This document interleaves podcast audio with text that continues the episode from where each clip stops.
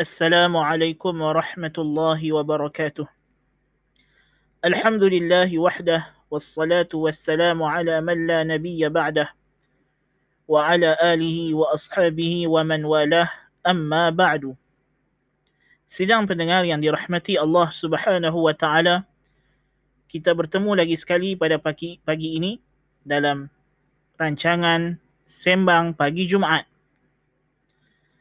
Pada episod yang lepas, kita telah pun memulakan perbincangan kita tentang hari kiamat. Pada pagi ini, insya-Allah kita akan menelusuri pula satu perkara yang sangat penting tentang hari kiamat.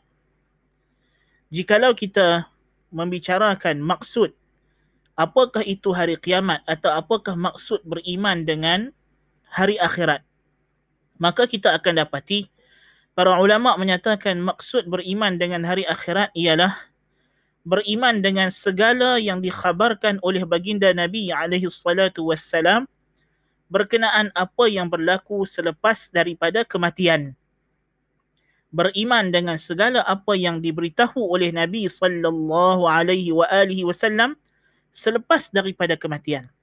Maka selepas mati ini semua adalah hari akhirat. Ini semua termasuk dalam beriman dengan hari akhirat. Maka persoalan yang pertama yang kita nak bincang pada pagi ini, apakah itu mati? Sidang pendengar yang dirahmati Allah Subhanahu wa taala. Mati di dalam bahasa Arab disebut sebagai al-maut. Kata kerjanya adalah mata yamutu dan masdarnya mautan, iaitulah maut. Jadi disebut dalam bahasa Melayu kita mati. Apa sebenarnya mati? Hakikat mati ialah bercerainya, berpisahnya ruh daripada jasad. Kerana kita manusia ini dan apa sahaja benda yang hidup terdiri daripada dua perkara. Yang pertama jasad tubuh badan fizikal yang kita boleh rasa yang ada kulit dan daging ini. Yang ada tulang belulang ini.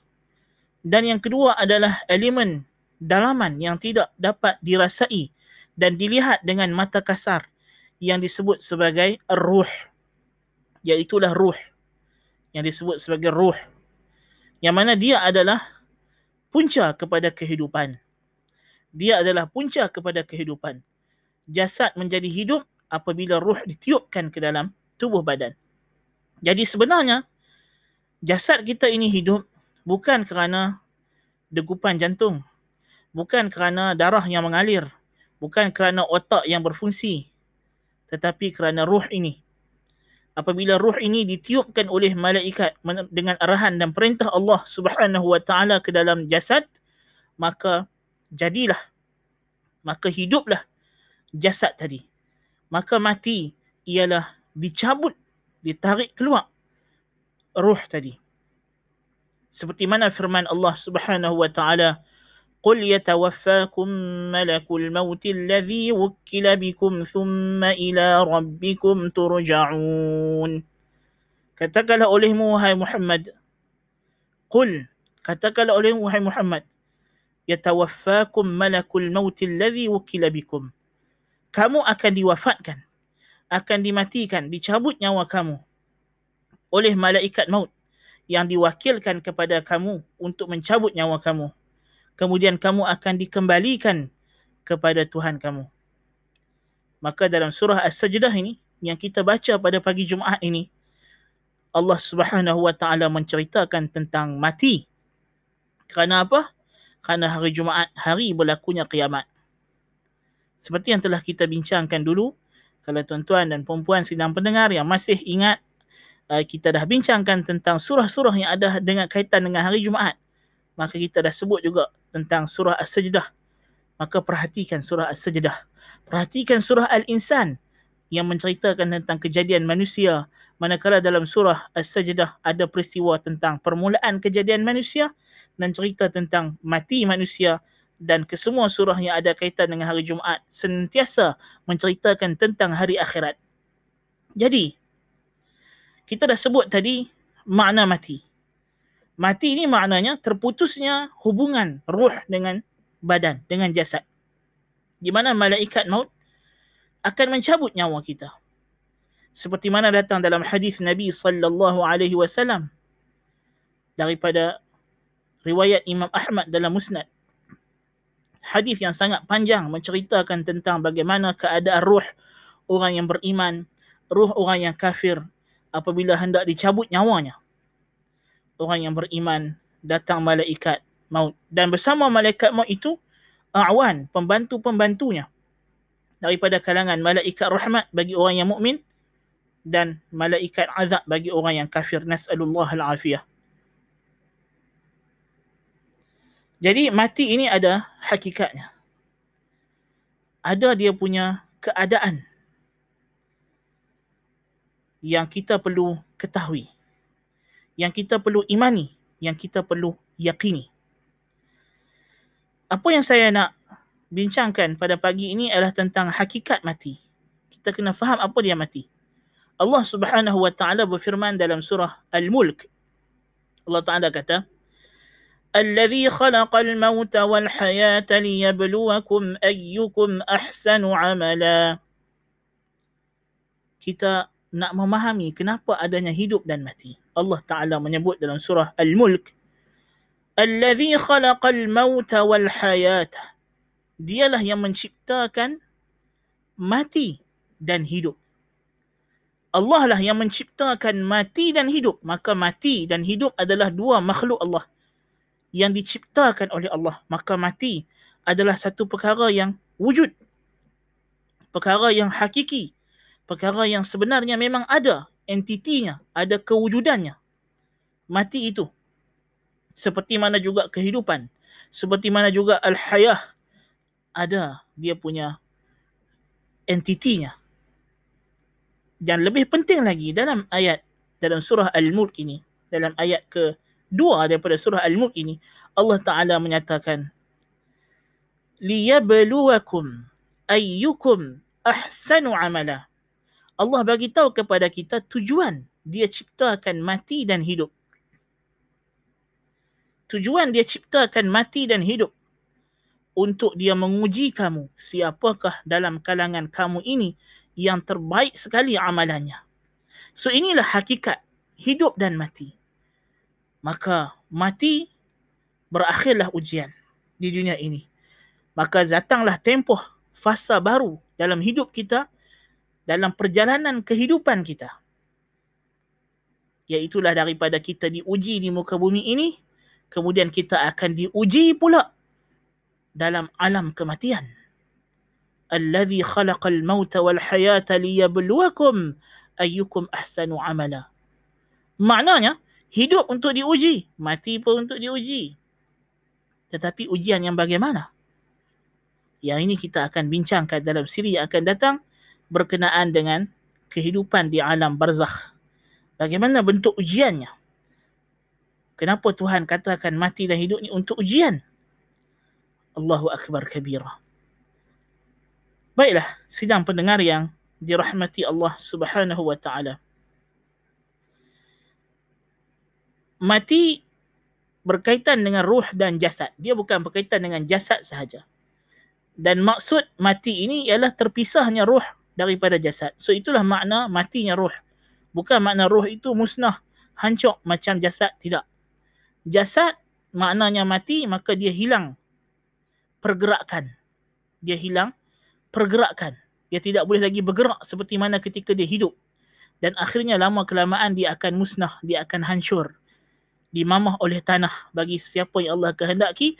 Dan ada jasad yang dikekalkan daripada kalangan Allah yang Allah Ta'ala kehendaki. Adapun roh, roh ini akan kekal. Dia akan dibawa tinggal di alam yang baharu. Walaupun kita kata roh dan jasad telah terpisah tetapi bukan bermakna tidak ada hubungan langsung. Bukan makna dia telah lost connection totally tidak. Ini kita akan bincang nanti dalam kehidupan di alam barzakh. Bagaimana ceritanya pula? Tapi pada pagi ini yang penting yang kita nak kena tahu ialah bukanlah makna mati itu kita ni musnah hilang bukan tetapi kita berpindah alam inilah makna mati Allah Subhanahu wa taala berfirman كيف تكفرون بالله وكنتم أمواتا فأحياكم ثم يميتكم ثم يحييكم ثم إليه ترجعون Allah Subhanahu wa taala menyebut dalam suratul Baqarah bagaimana kamu boleh kufur dengan Allah sedangkan kamu dulunya mati Kaifa takfuruna billahi wa kuntum amwatan fa ahyaakum kamu dulunya mati. Kemudian Allah Subhanahu wa taala hidupkan kamu. Allah Subhanahu wa taala hidupkan kamu.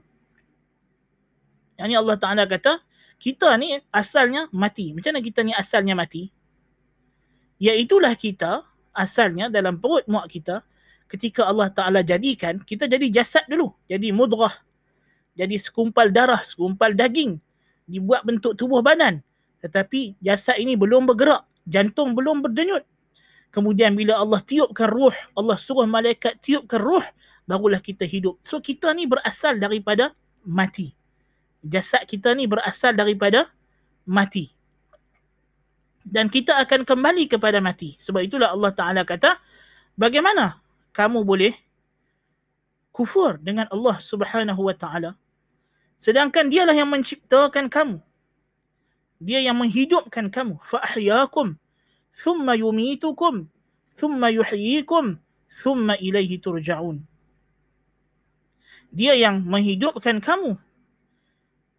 Kemudian dia mematikan kamu pula dia mematikan kamu lagi sekali. Kemudian dia hidupkan kamu lagi sekali. Kemudian kepadanya lah kamu akan dikembalikan. So kita dalam hidup ni, kita melalui dua kematian, dua kehidupan. Kita bermula dengan mati, Tuhan hidupkan. Kemudian kita dimatikan kali kedua, kemudian kita dihidupkan yang tidak ada lagi mati selepasnya. Kehidupan akhirat. Kehidupan akhirat. So, kita bermula dengan mati. Yang ni jasad kita belum ada ruh. Jadi makna hidup ialah bila ruh tadi bercantum dengan jasad, bila jasad bergerak, maka itulah dia maknanya hidup. Itulah maknanya hidup. Kemudian bila kita sampai ajal di dunia ini, Tuhan pisahkan semula jasad kita dengan roh kita, maka kita berpindah ke alam yang baru, alam barzakh, alam kematian. Kemudian kita akan dihidupkan semula di hari akhirat nanti untuk hidup kekal abadi selama-lamanya. Allahu Akbar kabira, walhamdulillahi kathira, wasubhanallahi bukratan wa asila. Berkenaan dengan hakikat mati. Jadi macam kita sebut tadi, mati sebenarnya dia adalah satu makhluk yang diciptakan oleh Allah subhanahu wa ta'ala. Dia ada kewujudan yang sebenar, kewujudan hakiki. Tapi ada orang tidak mempercaya mati. Siapa yang tak mempercaya mati? Golongan yang berfahaman dengan fahaman etizm. Golongan yang berfahaman tidak percaya dengan hari akhirat. Golongan yang berfahaman dengan materialism yang melampau. Golongan positivism yang menolak untuk percaya dengan benda gaib. Kita tengok di negara barat. Mereka ingat hidup ini hanyalah kerana jasad kita ni berfungsi. So mereka pun sekarang ni mencari-cari bagaimana hendak memanjangkan jangka hayat manusia. Ah, dia perbuat macam-macam lah. Kena makan, kena itu, kena ini, kena ini. Kerana mereka hanya melihat kematian itu pada jasad. Mereka tidak percaya di sebalik jasad ini ada satu lagi unsur lain. Yang kalau unsur itu hilang, matilah jasad. Walaupun jasad itu sihat. Secara fizikal. Kalau benda itu masih ada dalam jasad, macam mana pun tidak akan mati. Kita bisa tengok orang aksiden putus sana, putus sini tapi tak mati. Allahu Allahu Allahu akbar kabira. Tak. Orang aksiden terputus sana terputus sini. Terobek sana terobek sini, tak meninggal. Hidup lagi pasal tak sampai ajal lagi. Kan? Tapi ada orang duk sihat. Tak ada apa. Duk dengar elok. Tiba-tiba meninggal. Kan? Jadi sebenarnya dia berkaitan dengan ajal tempoh masa. Ajal ni tempoh masa. Yang bila sampai roh itu akan dicabut, maka itulah dia mati. Bukan makna kita mengingkari hidup sihat dan sebagainya kerana Allah Subhanahu Wa Taala jadikan bagi kematian itu sebab. Semua benda dalam dunia ni ada sebab. Tuhan jadikan sebab. Tetapi kita tidak boleh lari daripada mati. Kita tidak boleh lari daripada mati.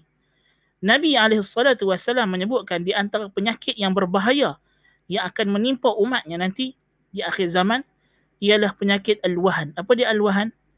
Cintakan dunia dan takut mati dan benci mati. Kita sebagai orang yang beriman, kita tidak boleh lari daripada mati. Mati bukan benda yang kita kena lari. Dia adalah hakikat yang kita kena hadapi. Yang kita kena buat persediaan untuk menghadapinya. Hari ini baru betul. Sebab itu Nabi SAW berpesan, Akthiru zikra hadhimil lazzat. Atau dibaca juga dengan hadimil lazzat. Perbanyakkan kamu mengingati pemusnah segala kelazatan. Apa dia? Kematian. Kematian. Kita disuruh, disunatkan untuk senantiasa mengingati mati. Kerana dengan mengingati matilah kita akan takut kepada Allah Azza wa Jalla. Kita akan beringat kata kehidupan tidak berhenti di dunia ini. Ada hari lain yang lebih dahsyat yang kita kena hadapi. Dan kita kena sedar bahawa tujuan kita di dunia ini bukan untuk seronok-seronok. Tapi kita sedang datang di sini untuk mengumpul bekalan. Untuk membuat persediaan. Kita sedang diuji untuk menjawab soalan. Yang kalau kita jawab dengan betul, kita akan bahagia mendapat ganjaran. Kalau kita jawab silap al-afiyah kalau gagal ujian ini bahaya yang besar menanti selepas kematian. Disebabkan tidak kenal hakikat mati inilah setengah orang dia ingat kalau dia mati selesai semua masalah. Maka dia bunuh diri. Na'udzubillah min zalik. Tidak. Mati bukan menyelesaikan masalah mati adalah permulaan masalah yang sebenar ini kita kena faham di dunia ini tempat untuk kita menentukan apakah kematian kita adalah satu masalah kepada kita ataupun dia adalah satu episod terindah yang pernah kita alami. Allahul Musta'an. Semoga Allah Ta'ala ampunkan saya dan sidang pendengar yang rahmati Allah Ta'ala sekalian. Kita semua masih banyak kekurangan. Diri saya sendiri masih banyak kekurangan. Kita kena sentiasa bersedia. Semoga Allah Ta'ala mengampunkan kita dan matikan kita di atas keimanan dan ketakwaan kepadanya. Man mata wa huwa ya'lamu an la ilaha illallah dakhala al jannah. Siapa yang mati dalam keadaan dia meyakini beriman tiada ilah yang berhak disembah kecuali Allah masuk syurga kata Nabi sallallahu alaihi wasallam. Jadi golongan yang mengingkari kewujudan roh kewujudan mati ha, mereka ini sebenarnya perbincangan dengan mereka tentulah kita kena discuss balik dengan mereka tentang kewujudan benda-benda ghaib yang sebenarnya banyak benda ghaib yang dia percaya yang dia tak sedar banyak benda ghaib yang mereka percaya yang tidak ada bukti. Sedangkan kematian yang kita beriman ini ada bukti. Apa buktinya? Perkhabaran seorang yang dipercayai. Yang tidak pernah bercakap bohong sepanjang hayatnya. Baginda Nabi SAW. Dan mati ini ada saudaranya. Allah subhanahu wa ta'ala bagi kita rasa mati. Tak. Apa dia saudara mati? Iaitulah tidur tidur adalah saudaranya mati. Jadi sebenarnya kalau orang nak percaya tak percaya mati ni, dia lihatlah tidur. So dalam tidur kita mimpi, kita mengalami macam-macam kehidupan yang lain. Hakikatnya, mati ataupun kita kata tidur tadi itu adalah rehearsal, raktai kepada mati.